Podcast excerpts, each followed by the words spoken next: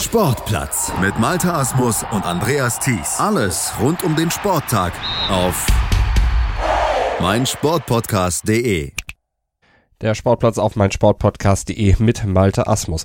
Vor dem Duell des VfL Bochum gegen Bayern München im DFB-Pokal, da hatte der VfL-Vorstandssprecher Ilja Kenzig beim Sportbuzzer einen sehr interessanten Satz gesagt. Er meinte, in Europa verabschiedet sich der Fußball immer mehr vom Volkssport. Geld, so Kenzig, spiele eine immer größere Rolle im Fußball und diese Spirale, die wird sich aus seiner Sicht noch weiter und weiter nach oben drehen und das, so sagen Kenzig und viele Kritiker seit Jahren, sei unheimlich gefährlich, denn schließlich sei eigentlich der Fan im Stadion der eigentliche Kern der Sportart, doch von dem entwickelte sich der Fußball mehr und mehr weg. Dem Fan, dem gehört der Fußball nicht mehr und für uns auf mein Sportpodcast.de ist das Anlass mal die Frage zu stellen, Wem gehört denn eigentlich der Fußball in den großen fünf Ligen in Europa? Und dazu haben wir uns wieder einen Experten eingeladen, nämlich unseren Wirtschaftsexperten, wenn es um wirtschaftliche Fragen in Sachen Fußball geht. Alex Pellengar ist hier. Hallo Alex. Hallo Malte, vielen Dank für die Einladung. Freut mich, dass ich dabei sein kann, wieder einmal. Wir sprechen heute über Eigentumsverhältnisse und Investoren im europäischen Fußball. Welche Quellen benutzt du dazu? Wo kriegt man Informationen, um sich über so ein ja doch sehr spezielles Thema dann äh, zu bilden? Man kann natürlich allgemeine Zeitungsartikel lesen, wo Reporter immer wieder über die wirtschaftlichen Verhältnisse und sonstige Angelegenheiten der Clubs jenseits des Spielfeldes natürlich in den großen äh, europäischen Ligen berichten. Aber ich habe mich jetzt speziell für diese Sendung an den sogenannten U UEFA European Football Report gehalten. Das ist ein, ein Report, den die UEFA jedes Jahr herausgibt, in dem sie über die Vereine ihrer 55 Mitgliedsverbände sind in der Tat 55 verschiedenste Fakten, Daten, Statistiken zusammenträgt und dann sozusagen synthetisiert aufbereitet. Und den habe ich jetzt mal als Grundlage für unser heutiges Gespräch genommen, um mit dir dann gleich über die ähm, Investoren- und Eigentumssituationen in den europäischen Ligen zu sprechen. Dann machen wir das doch einfach mal. Wie kann man denn dieses Eigentum klassifizieren und unterscheiden? Da gibt es ja wahrscheinlich deutliche Unterscheidungsmerkmale. Ja, natürlich gibt es verschiedenste Differenzierungskriterien, die man anlegen könnte. Ich glaube, für das, äh, für den heutigen Zweck am sinnvollsten sind ähm, die Unterscheidung nach Art des Eigentums. Ist es privat? Ist, gehört der Fußballverein sozusagen einem Privatmann oder einem, einer kleinen Gruppe von Investoren oder ist das eine AG, in der verschiedene Anteilseigner sozusagen über ihre Anteile Privateigentum an den Verein halten? Oder ist er öffentlich? Und mit öffentlich meint die UEFA wird er vom Staat kontrolliert, also ist tatsächlich eine staatliche Einrichtung ähm, oder eben auch wie bei uns in Deutschland ähm, als Verein organisiert. Und das, verfasst, also das fasst die UEFA in ihrem European Football Benchmark unter öffentlich. Das ist zum Beispiel eine sinnvolle Einteilung, also zwischen privat und öffentlich. Und eine andere, ähm, die Sinn macht, ist, die zwischen der Nationalität der Investoren zu unterscheiden. Ähm, sind die Investoren, die in den Fußball in, in einzelnen Ligen in Europa investieren, Inländer oder sind das Ausländer? Das sind zwei ganz sinnvolle Unterscheidungen, wie ich finde. Dann fangen wir mal mit der Unterscheidung zwischen privat und öffentlich an, wenn wir auf die europäischen Ligen gucken. Nehmen wir mal die fünf großen natürlich. Das ist das, was alle interessiert. Das sind die Ligen, über genau. die alle sprechen. Wie viele Vereine sind da drin letztlich organisiert in diesen fünf und wie viele von denen würde man sagen, sind in Privateigentum? Ja, also wenn wir die großen fünf Ligen, ich zählte nochmal auf, äh, die Bundesliga, die Premier League, La Liga in Spanien, die Serie A in Italien und Ligue 1 in Frankreich nehmen, dann sprechen wir über insgesamt 98 Erstligisten. Ähm, jeweils 20 in allen Ländern außer Deutschland und 18 in Deutschland, macht insgesamt 98. Und von denen sind tatsächlich 80, also man könnte sagen wirklich acht von zehn in Privateigentum. Ähm, Deutschland ist da mit seiner Struktur, wo nicht so viele Vereine, wir kommen gleich noch im Detail darauf zu sprechen, in Privateigentum sind, eher die Ausnahme. In fast allen oder nicht in fast allen, in allen der großen anderen vier europäischen Ligen ähm, sind die allermeisten Fußballvereine im Privateigentum. In Italien und England sogar komplett. Ähm, in Spanien sind es 16 von 20, die im Privateigentum sind. Warum 16? Wie sieht's da genau aus? Wie verteilt sich das? Ja, in Spanien war es ursprünglich so, dass die Vereine genau wie in Deutschland auch tatsächlich Mitgliedervereine waren. Also ich weiß nicht genau, wie das äh, spanische Rechtskonstrukt aussieht, aber wenn es Deutschland gewesen wäre, wären es eingetragene Vereine gewesen, die den Mitgliedern gehörten. Und dann hat irgendwann der Staat sich dazu entschieden, weil diese Vereine, sagen wir mal, ein etwas laxes Finanzgebaren an den Tag legten, überwiegend und sehr viele Schulden aufnahmen und finanziell auch nicht nachhaltig arbeiteten, ähm, im Jahr 1990 ein Gesetz zu verabschieden, dass alle Erstligisten, Zweitligisten und Drittligisten in Spanien sowie interessanterweise die Basketballmannschaften äh, der spanischen Liga dazu verpflichtete, eine die Rechtsform einer Sportaktiengesellschaft im spanischen Sociedad Anónima Deportiva anzunehmen. Und äh, das traf dann eben auch auf 16 der 20 ähm, Vereine in der La Liga zu. Äh, und von der, äh, von diesen 16 äh, oder die, die anderen vier, die da noch ausfallen oder die Ausnahmen sind, sind Barcelona, Real Madrid, Atletico Bilbao und Osasuna. Warum machen die diese Ausnahme? Kannst du das nochmal etwas genauer erläutern? Warum dürfen die äh, da ausscheren? Ja, also kann ich sehr gerne machen. Die, äh, der, Span der spanische Staat hat sich überlegt, er würde, das Gesetz wurde 1990, wie gesagt, verabschiedet, er würde von 1985 bis 1990 über eine Periode von sechs Jahren also sich die Bilanzen dieser Vereine angucken und wer in diesen sechs Jahren keine Verluste angesammelt hatte, der hatte die Wahl, ob er zu einer Sociedad Anonima Deportiva gemacht werden wollte oder ob er in seiner ursprünglichen Vereinsstruktur, wie wir sie aus Deutschland auch kennen, bleiben wollte. Und diese vier Vereine waren die einzigen, die die Wahl hatten und die haben sich auch alle dafür entschieden, in ihrer ursprünglichen Vereinsstruktur äh, bestehen zu bleiben. Dann müssen wir den Begriff äh, Sociedad Anonima Deportiva nochmal ein bisschen weiter aufdröseln. Übersetzt, wie gesagt, Sportaktiengesellschaft. Was ist das genau? Ja, das ist, kannst du dir vorstellen, wie ein Hybrid aus Sportverein und Aktiengesellschaft, der versucht, so ein bisschen das Beste der beiden Welten zu vereinen.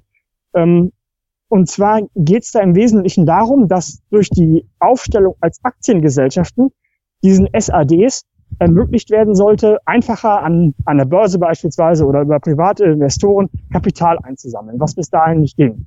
Das ist ja auch ein Problem bei uns in, in, in Deutschland, ähm, bei den Vereinen, die, die sich eben noch nicht dafür entschieden haben, ihren Spielbetrieb auszulagern, äh, dass man da nicht so einfach Investoren finden kann, die bereit sind, Hunderte von Millionen Euro oder Dutzende von Millionen Euro zu investieren.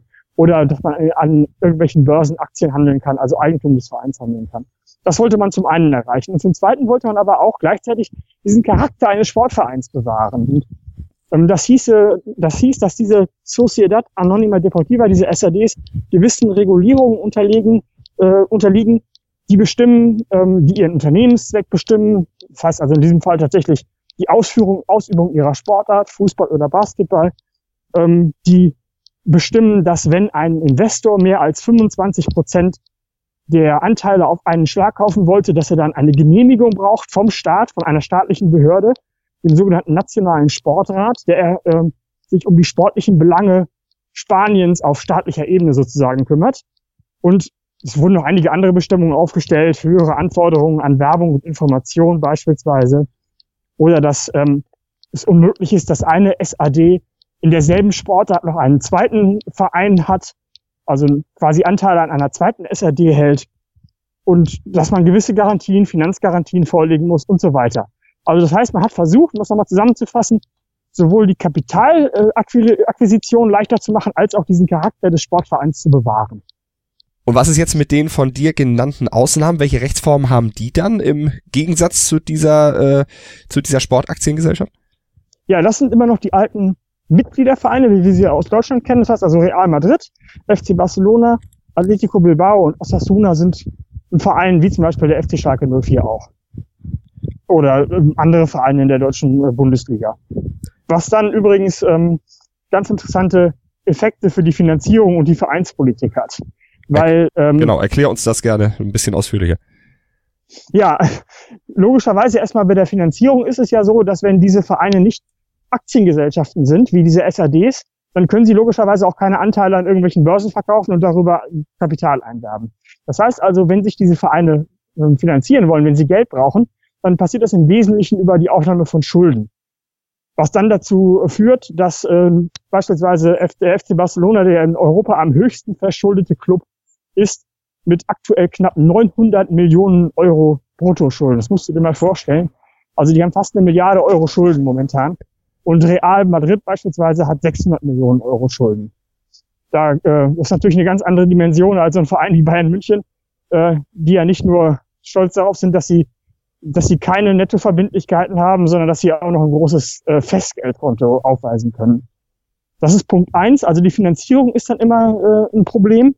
Und das zweite ist, ähm, dass die Vereinspolitik auch dementsprechend äh, aufgebaut ist. Nämlich, wenn Investoren nicht ähm, Anteile kaufen können oder einen Verein erwerben können, dann werden sie genau wie in Deutschland alle paar Jahre regelmäßig gewählt. Und um gewählt zu werden, stellen dann oder ähm, versprechen dann die Kandidaten, in, die machen die wildesten Versprechen, versprechen das Blaue vom Himmel, um möglichst viele der Vereinsmitglieder auf ihre Seite zu ziehen und deren Stimmen zu gewinnen.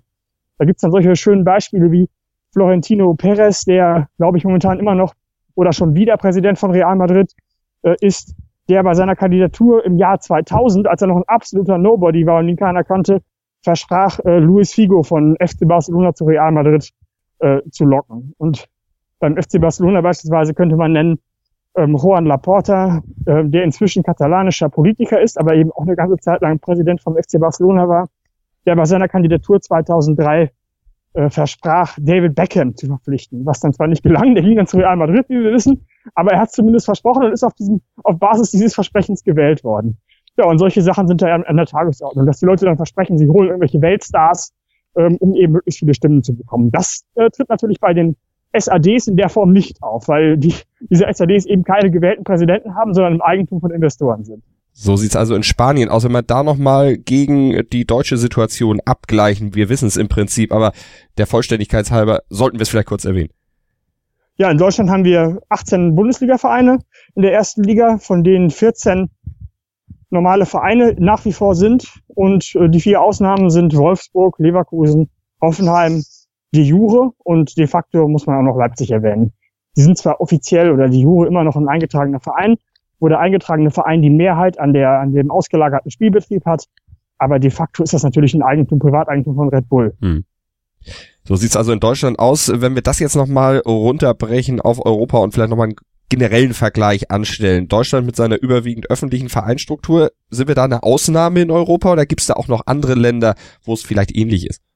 Ja, das ist bunt gemischt. Es gibt eine ganze Menge. Also die UEFA, wie ich sagte, hat 55 Mitgliedsverbände.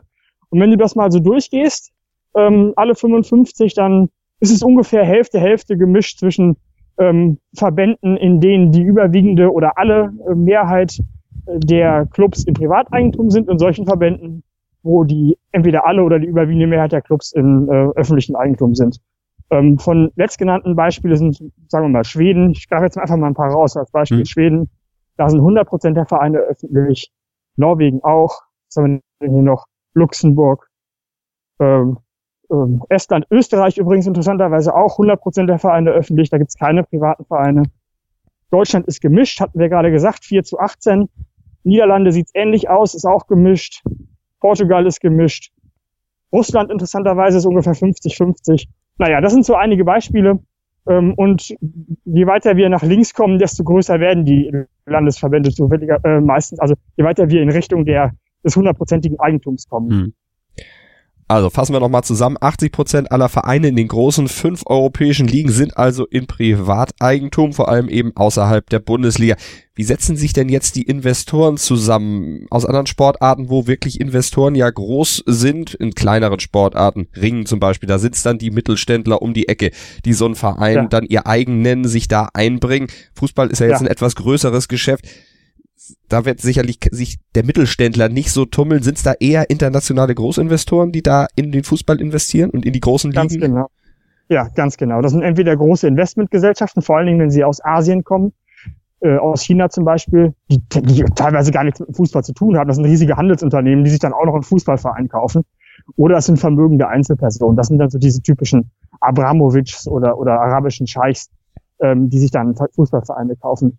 Also mit dem kleinen Mittelständler, der sich mal eben irgendwie so nebenher noch einen Verein leistet, wie im Tischtennis vielleicht oder, oder im, im Ringen, was du gerade gesagt hast, das äh, finden wir im Fußball in der Form nicht.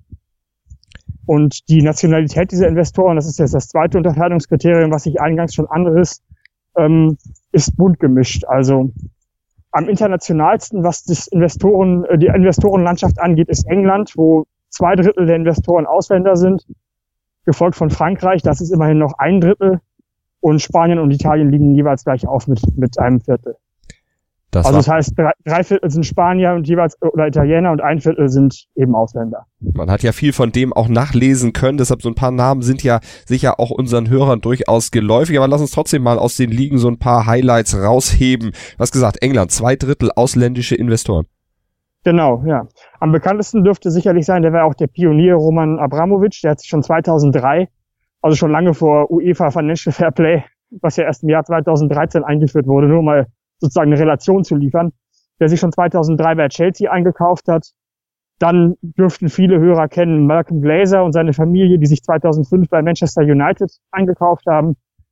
Ähm, das ist so ein Glazer ist natürlich A, Privatmann, aber B, ist, könnte man den auch als Sportinvestor bezeichnen. Der hält auch noch mehrere Vereine in den USA, keine Ahnung, Tampa Bay Buccaneers zum Beispiel in, den, in der National Football League.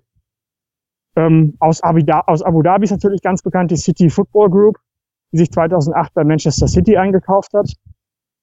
Ähm, die dürfte auch den meisten sofort einfallen. Oder Fenway, den Liverpool gehört. Und noch einige Vereine in den USA.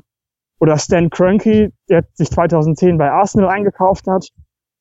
Ähm, und Beispiele für Chinesen sind zum Beispiel Fosun, das ist auch ein chinesischer Konzern, das ist kein Privatmann, das ist ein großer chinesischer Konzern, der 2016 Wolverhampton Wanderers übernommen hat, die Wolverhampton, die Wolves, und 2017 hat Landa, wenn er so ausgesprochen wird, auch ein großer chinesischer Konzern Southampton übernommen. Gibt's denn äh, außer den Amerikanern, den Chinesen und Abu Dhabi, wo sich eben diese Investoren dann draus rekrutieren, auch eigentlich englische Investoren im eigenen Land? Ja, gibt's auch, aber die sind dann eben nicht so schillernd und nicht so bekannt wie diese internationalen. Also klar, Abu Dhabi oder Katar, äh, die ich jetzt noch gar nicht genannt habe, die kennt natürlich jeder, aber wen kennt man denn von den nationalen Investoren? Vielleicht in England Mike Ashley, sagt vielleicht dem einen oder anderen was, der bei Newcastle United am, am Ruder sitzt. Oder Tony Bloom bei Brighton and Hove Albion, der sein Geld gemacht hat mit Real Estate und, und Gambling. Das ist so ein professioneller Spieler, das macht er als Hobby. Der dürfte vielleicht ganz bekannt sein. Und natürlich bei Tottenham ähm, der Name Daniel Levy ähm, dürfte auch einigen was sagen. Mike Ashley bei Newcastle, der sich lange gesträubt hat, Geld dann auch tatsächlich in die Mannschaft zu stecken, damit ja auch Rafa Benitez in den letzten Jahren sehr geärgert hat. Dann hat er doch investiert und dann war Rafa Benitez dann doch nicht mehr da. Also ja. da ist bei Newcastle ja einiges los. Könnt ihr ja auch gerne mal nachhören hier bei uns bei 90 Plus und R auf meinsportpodcast.de, wo wir die Premier League ja regelmäßig auseinandernehmen. Und die Frage, wem gehört der Fußball, die nehmen wir auch gleich noch weiter auseinander hier im Sportplatz auf meinsportpodcast.de nach einer kurzen Pause. Was zum Teufel, du Bastard? Du bist tot, du kleiner Hundeficker. Und dieser kleine Hundeficker, das ist unser Werner. Ein ganz normaler Berliner Kleinstkrimineller, der dann aber im Knast das Ding seines Lebens dreht. Una Fantastica Risetta Perla Pizza. Er klaut seinem Zellengenossen ein Pizzarezept. Aber nicht irgendeins. Und mit dem eröffnet Werner dann die beste Pizzeria Berlins. Doch Werners Glück ist nur von kurzer Dauer. Denn es hagelt Probleme. Werners Pizzaparadies. Erstmals großes Kino- und Podcast-Format. Mit fetter Starbesetzung. Alina But, Kida Ramadan, Edin Hasanovic, Oliver Koritke, Ralf Richter, Ben Becker, Winfried Glatzeder, Anna Schmidt und viele mehr. Abonniert die Scheiße. Jetzt macht schon, mach! Mein Sportpodcast.de ist Sport für die Ohren. Folge uns auf Twitter Willkommen bei meinsportpodcast.de. Wir sind Podcast. Wir bieten euch die größte Auswahl an Sportpodcasts, die der deutschsprachige Raum so zu bieten hat.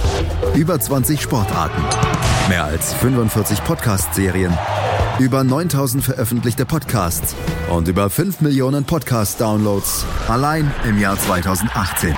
Wir sind Podcast. Wir sind meinsportpodcast.de. Gucken wir mal von England nach Frankreich. Wie sieht's denn da aus? Wir müssen jetzt nicht jeden Investor da im Einzelnen durchgehen, aber ein paar schillernde Namen sind uns ja bekannt, vor allen Dingen die Jungs, die da bei PSG am Ruder sind. Ja, genau, die habe ich ja gerade schon kurz angerissen. Das ist dann der, der Scheich Al-Thani, äh, beziehungsweise das, das Emirat Katar, was bei PSG am Ruder sitzt. Ähm, dann haben wir Jim Radcliffe, der dürfte jetzt den meisten Hörern bekannt sein, weil er jetzt kürzlich verstärkt durch die Medien gegangen ist. Das ist der Boss und Eigentümer von Ineos, diesem großen englischen Chemiekonzern, den unter anderem ja auch das Sky-Nachfolgeteam bei der Tour de France gehört. Und die jetzt vor ein paar Tagen erst, ähm, wir nehmen im Oktober 2019 auf, diese 159 Challenge mit dem, wie heißt der Kipchoge, der Marathonläufer, der der erste mhm. Marathonläufer der Welt ist, der unter zwei Stunden gelaufen ist, ist auch von denen auf die Beine gestellt worden. Also dieser Jim Radcliffe, dem gehört OGC Nizza in Frankreich, ähm, der dürfte einigen was sagen. Dann haben wir François Pinot. Pinot dürfte auch Deutschen was sagen, ist ein sehr bekannter und natürlich sehr vermögender französischer Geschäftsmann, ähm, dem die Luxusholding Kering gehört. Also das ist so ein Zusammenschluss aus ganz vielen Luxusmarken. Möchte jetzt gar nicht immer alle im Einzelnen aufzählen, könnte ich auch gar nicht, aber naja, also fast jede äh, französische Luxusmarke, die man sich vorstellt, gehört irgendwie dem. Ähm, der sitzt bei Stade am Ruder. Oder Dimitri Rybolovlev, der sitzt bei AS Monaco am Ruder. Ist vielleicht auch ein ganz bekannter Russe. Hm, auch alles Namen, die durchaus mal geläufig sind, natürlich auch bei Europacup-Übertragungen gerne mal thematisiert werden. Lass uns nochmal auf Spanien und Italien gucken. Wie sieht's denn da aus? Ja, da habe ich ja vorhin schon kurz gesagt, da gibt's überwiegend tatsächlich inländische Investoren. Das ist also drei Viertel inländisch, ein Viertel ausländisch. Und da gibt's auch nicht so viele bekannte Investoren. Also die Namen jetzt zu nennen wäre, würde nicht zu weit führen. Aber ganz spannend vielleicht Ronaldo, also der originale Ronaldo, nicht CR7, dem gehört Valladolid und Peter Lim, der Name dürfte auch vielleicht einigen was sagen, der sitzt bei Valencia am Ruder. Ähm, und in Italien hätten wir, das war jetzt also Spanien logischerweise, in Italien hätten wir dann die Agnelli-Familie Fiat, die, denen gehört Juve ähm, und, oder Elliott Investment, den, den Milan gehört. Die haben sich im letzten Jahr, das ist jetzt auch die neueste Akquisition, soweit ich sie recherchieren konnte, die ist erst 2018 geschehen, die haben sich im letzten Jahr Inter Milan gekauft, äh, AC Mailand, also Milan gekauft. Richtig, Ronaldo in Spanien bei Valladolid 2018 im Sommer war das ja ein großes Thema. Was hat den denn motiviert, sich äh, ja da gerade bei Valladolid dann ins Gespräch zu bringen, beziehungsweise in so eine Position zu bringen? Zu viel Geld? Kann man jemals zu viel Geld haben? Das weiß ich gar nicht genau. Wir haben ja schon mal im Vorgespräch darüber äh, gefachsimpelt. Vielleicht ist es tatsächlich eine Mischung aus, dass er A nicht vom Fußball lassen kann. Ähm, Fußball ist wahrscheinlich wie für ganz viele äh, professionelle Fußballer sein Lebensinhalt und die Leute, die sich so intensiv und so lang und so ausführlich einer Tätigkeit äh, widmen, ob es jetzt Fußball ist oder irgendetwas anderes, haben ja oft Schwierigkeiten davon zu lassen. Das könnte ich mir also bei ihm tatsächlich auch vorstellen. Ähm, und B, könnte es auch sein, dass er einfach ein ganz cleverer Geschäftsmann ist und sich tatsächlich äh, ein Return on Investment von, von diesem, äh, von der Investition in Valladolid erhofft, nämlich der Verein liegt ganz gut, der liegt im Großraum Madrid, von Madrid, ist gut erreichbar, hat eine starke Fanbase, das Stadion ist immer ausverkauft, da sind immer 20 bis 30.000 äh, Menschen im Stadion und die könnten viel mehr Karten verkaufen, als sie Plätze haben. Und ähm, der Verein hat eine ganz solide Finanzlage. Also das ist sicherlich auch aus wirtschaftlicher ähm, Betrachtungsweise noch nicht mal die dümmste Investition. Hm und nahe Madrid gelegen, da hat er natürlich sicherlich noch eine Immobilie aus seiner Zeit bei Real Madrid, von daher. Ja, genau, der, wohnt, der wohnt auch in Madrid. Ja, ganz genau. Siehst du wohl, also kurze Wege zum neuen Investment. Du hast auch die Elliott Investment, äh, den Elliott Investment Fund bei äh, Milan erwähnt. Die waren im, vor kurzem noch in Besitz von Chinesen, genauso wie der große Rivale, der Ortsrivale wie Inter. Ja, genau. Ähm, das ist, ging ja auch durch die Medien, dass äh, AC Mailand, also Milan, äh, 2017 gekauft wurde von Chinesen. Silvio Berlusconi hat seine Anteile abgetreten. Und das ging deshalb durch die Medien vor allen Dingen, weil die Chinesen dann relativ schnell in Zahlungsschwierigkeiten gekommen sind und die UEFA das ganze Finanzgebaren äh, dieses chinesischen Unternehmens, ich habe den Namen jetzt nicht parat, aber das den Verein übernommen hatte, ähm, für relativ suspekt äh, erachtete. Und daraufhin sogar aufgrund der etwas unsicheren finanziellen Lage dieses Unternehmens und dann logischerweise der Konsequenz auch des Vereins Milan vom europäischen Wettbewerben ausgeschlossen hat. Mhm. Und dann haben irgendwann hat sich der Verein wohl gedacht oder hat sich der der der Investor, dieser chinesische Investor gedacht, dass er sich da vielleicht übernommen haben könnte und hat den Verein dann weiterverkauft im Jahr 2018 an Elliott Investment. Und trotzdem ist es inzwischen so, dass sie, ähm, habe ich jetzt gerade nochmal nachgelesen, im Juni, das ist mein letzter Stand, im Juni hat der CAS verabschiedet, also der Internationale Sportsgerichtshof, dass ähm, äh, AC Mailand Milan äh, für die Europapokalsaison 2019-20 nicht spielberechtigt ist. Die wären tatsächlich in diesem Jahr in die Europa League gekommen, aber dürfen dort jetzt nicht antreten, wenn ich das richtig sehe. Und Inter 2016 von der Suning Holding äh, dann übernommen worden. Bei denen ist es offensichtlich vom äh, finanziellen Hintergrund ein bisschen besser als bei den chinesischen Investoren ja. äh, damals bei Milan. Ja, das ist eins der, eins der größten, das ist das drittgrößte Handelsunternehmen Chinas. Das ist, die sind Multimilliarden schwer, die können vor Geld nicht gehen. Und äh, bei denen wird sicherlich nicht, wenn die mit, mit Inter scheitern, dann sicherlich nicht aus finanziellen Gründen. Mhm.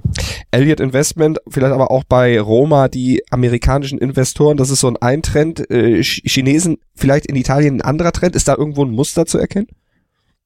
Ja, die Chinesen haben in den letzten Jahren tatsächlich verstärkt ein, äh, sich in den europäischen Fußball eingekauft, sehr viel investiert.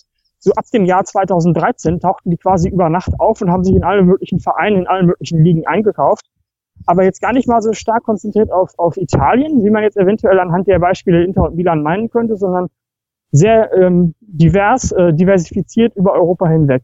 Und wenn du mich jetzt nach diesen Trends grundsätzlich mal fragst, dann würde ich sagen, könnte man, würde ich jetzt mal so zwei grundsätzliche Trends ausmachen. Und zwar ähm, ist das eine Trend, der eine Trend Investoren aus den USA. Ähm, ich habe vorhin gesagt, dass so dieses Investment im großen Stil in Fußballvereine so vielleicht mit Roman Abramovic 2003 und Chelsea ungefähr seinen Anfang genommen hat. Jetzt mal so äh, ganz grob gesagt, 2003, also kurz nach der Jahrtausendwende. Und seitdem sind die USA eigentlich kontinuierlich, äh, oder amerikanische Investoren sollte ich sagen, kontinuierlich immer mal wieder in europäische Vereine eingestiegen, haben sich dort eingekauft. Und von Anfang an bis heute gibt es sehr viele amerikanische Investoren, nämlich insgesamt zehn, die kontrollierende Mehrheiten an, an ähm, oder es gibt amerikanische Investoren haben insgesamt zehn kontrollierende Mehrheiten an europäischen Vereinen. Das ist so ein Trend. Das fängt an mit Blazer 2005 und geht eben bis zum Elliott Investment Fund 2018. Und der zweite Trend ist, wie du schon gerade ansprichst, die Chinesen, die seit 2013 ungefähr sich verstärkt einkaufen. Vorher gab es chinesische Investoren in Europa fast gar nicht und plötzlich über Nacht 2013 fingen die an, sich wie bescheuert in Europa einzukaufen und inzwischen haben chinesische Unternehmen sieben kontrollierende Mehrheiten in europäischen Erstligavereinen. Also Wolverhampton habe ich genannt, Southampton habe ich genannt, Espanyol in Spanien wäre zum Beispiel zu nennen. Inter hatten wir, Parma waren sie auch, da sind sie jetzt inzwischen nicht mehr. Und haben auch noch einige Minderheitsbeteiligungen, unter anderem auch bei Man City interessanterweise.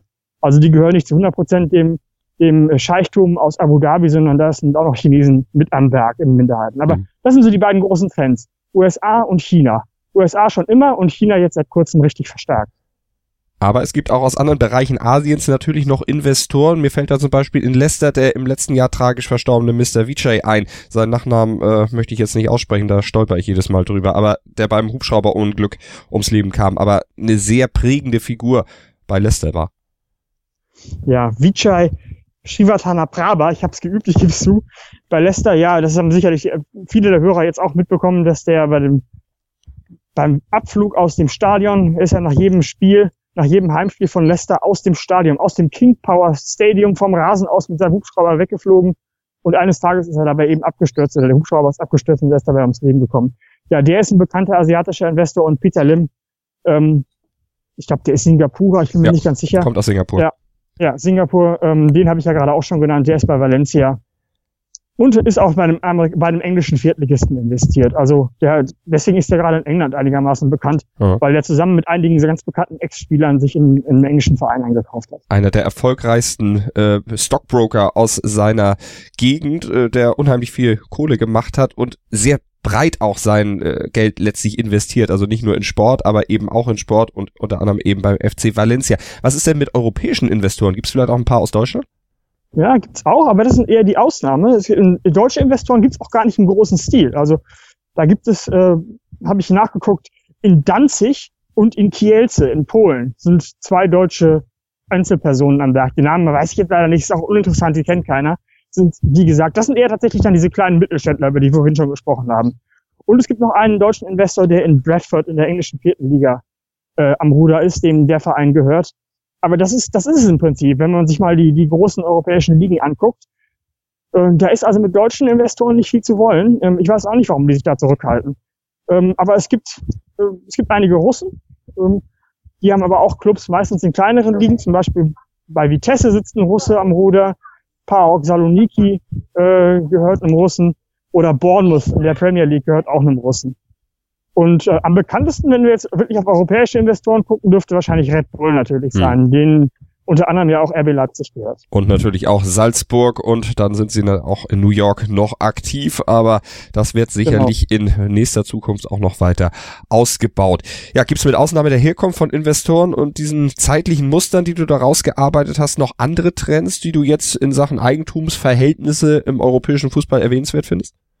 Ja, ich würde sagen, ähm, ich habe einen Trend, würde ich jetzt klar ähm, erkennen, und zwar, äh, es gibt einen Trend zu Clubnetzwerken. Mhm. Das heißt, dass einzelne Investoren oder Investment Holdings sich nicht nur einen Club leisten, sondern dann sich überlegen, ja, da kaufen wir doch gleich noch einen zweiten, in einer anderen Liga vielleicht oder noch einen dritten. Und dann, dann, dann packen wir die irgendwie zusammen und dann können die voneinander profitieren oder wir können noch mehr Geld damit verdienen, was auch immer. Und ähm, da würde ich jetzt mal drei Namen nennen wollen. Der, der den meisten Hörern wahrscheinlich sofort einfallen dürfte und der auch der größte ist, ist die City Football Group, also Abu Dhabi.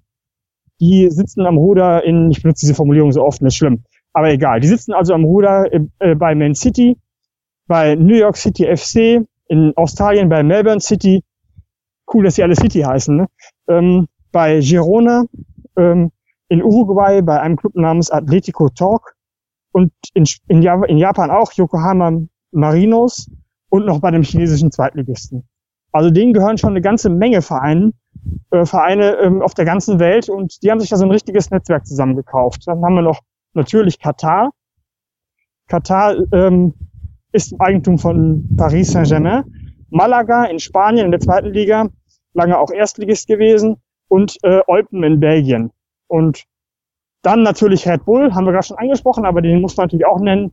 Den gehört Salzburg, Leipzig, Liefering. Finde ich übrigens den coolsten Namen für einen Zulieferverein, den man überhaupt nicht ausdenken kann. New York Red Bulls, und Red Bull Bragantino in, in Brasilien dürften vielleicht auch einige mitbekommen haben. Da gab es ja auch Medienberichte darüber, wie sich Red Bull da angeblich in Brasilien aufgeführt haben soll, um, um diesen Verein da aufzukaufen und mit einem anderen zu verschmelzen. Das soll wohl nicht alles so ganz so toll gewesen sein. Kann ich nicht beurteilen. Jedenfalls gehört der Verein jetzt auch zu Red Bull. Naja, das sind so die drei großen, also Red Bull, Katar und äh, Abu Dhabi. Ähm, und ansonsten gibt's noch einige kleinere, vielleicht nur am Rande nennenswerte. Leicester, also Vijay äh, oder beziehungsweise äh, das Unternehmen King Power, was ihm gehört, äh, haben auch noch einen Verein in Leuven in Belgien. Dann haben wir Lazio und Salernitana, das ist ein Verein aus der Serie B. Oder Watford und Udinese Calcio in der Serie A. Jetzt lass uns noch ein bisschen über die Motive spekulieren. Warum wird investiert? Warum machen gerade die Chinesen, die US-Amerikaner oder eben auch die Investoren aus den Arabischen Emiraten und Katar sich auf, um in europäischen Fußball zu investieren? Was steckt dahinter? Hm, wir haben ja schon mal in einem anderen Podcast bei Katar zumindest darüber spekuliert.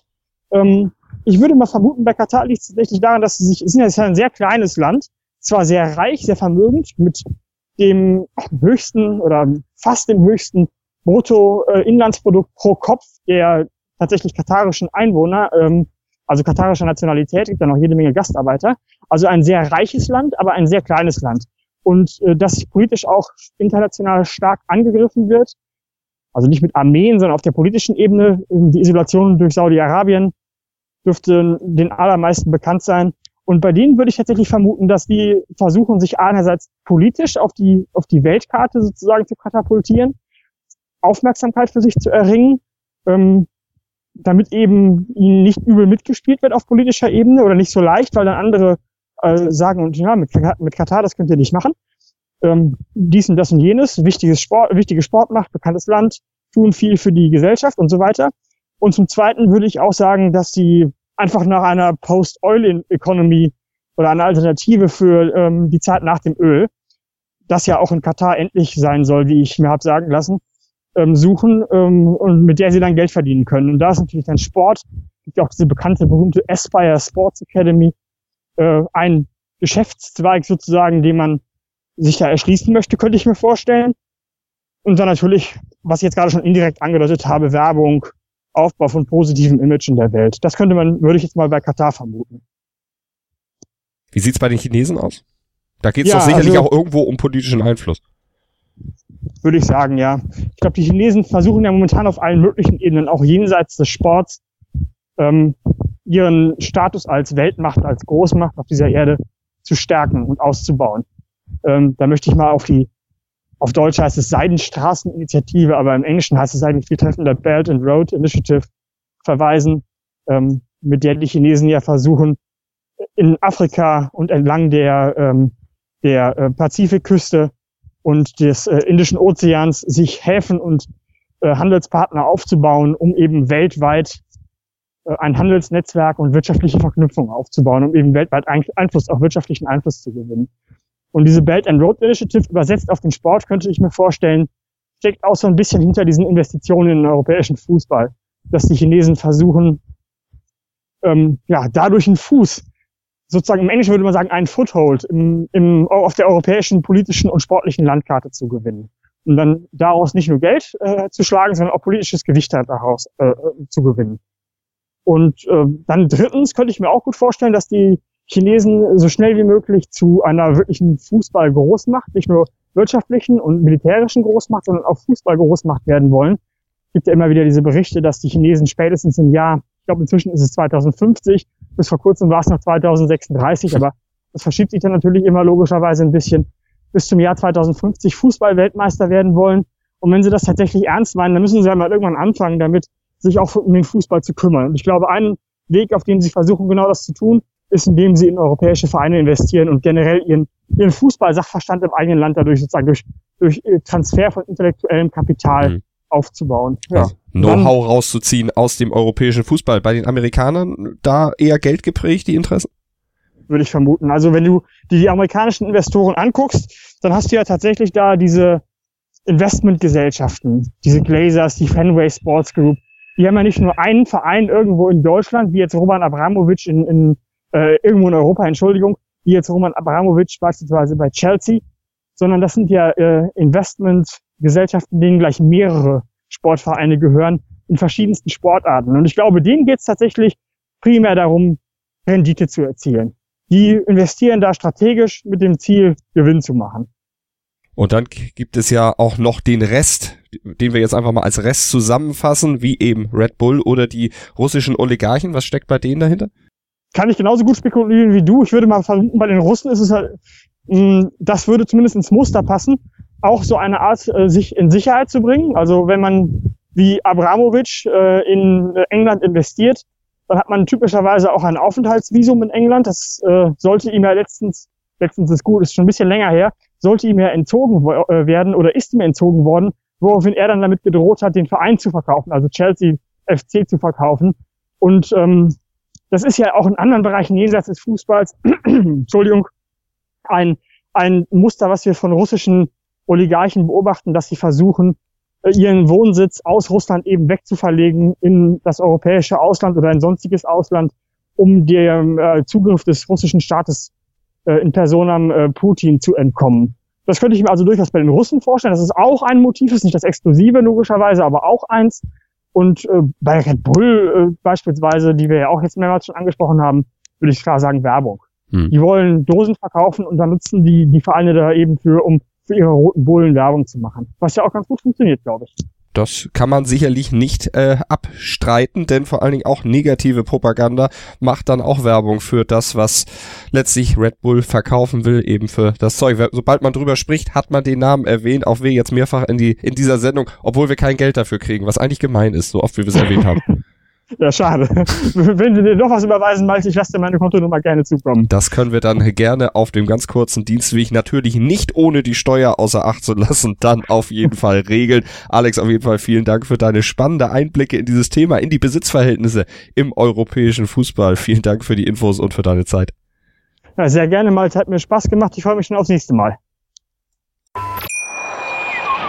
Ich habe mich natürlich schockverliebt, weil die war wirklich ganz, ganz klein. So begann die Mensch-Hund-Beziehung zwischen Christina und Tierschutzhund Frieda. Und wie es danach, nach dem ersten Moment der Verliebtheit, so weiterging und welche Klippen es danach zu umschiffen galt, das hört ihr in der neuen Ausgabe von Iswas Dog, dem Podcast für harmonische Mensch-Hund-Beziehungen. Iswas Dog mit Malte Asmus. Überall, wo es Podcasts gibt. Sportplatz mit Malte Asmus und Andreas Thies. Alles rund um den Sporttag auf meinsportpodcast.de. 90 Minuten, zwei Teams, pure Emotion. Es geht wieder los. Die Fußball-Bundesliga auf meinsportpodcast.de Abonniere jetzt deinen Bundesliga-Podcast und sei dabei im Bully Special. Weserfunk. Auf die Zirbelnuss. Füchsle Talk. BV Beben. Unter Flutlicht. Werkskantine am Wasserturm. Und viele mehr. Die Fußball-Bundesliga auf meinsportpodcast.de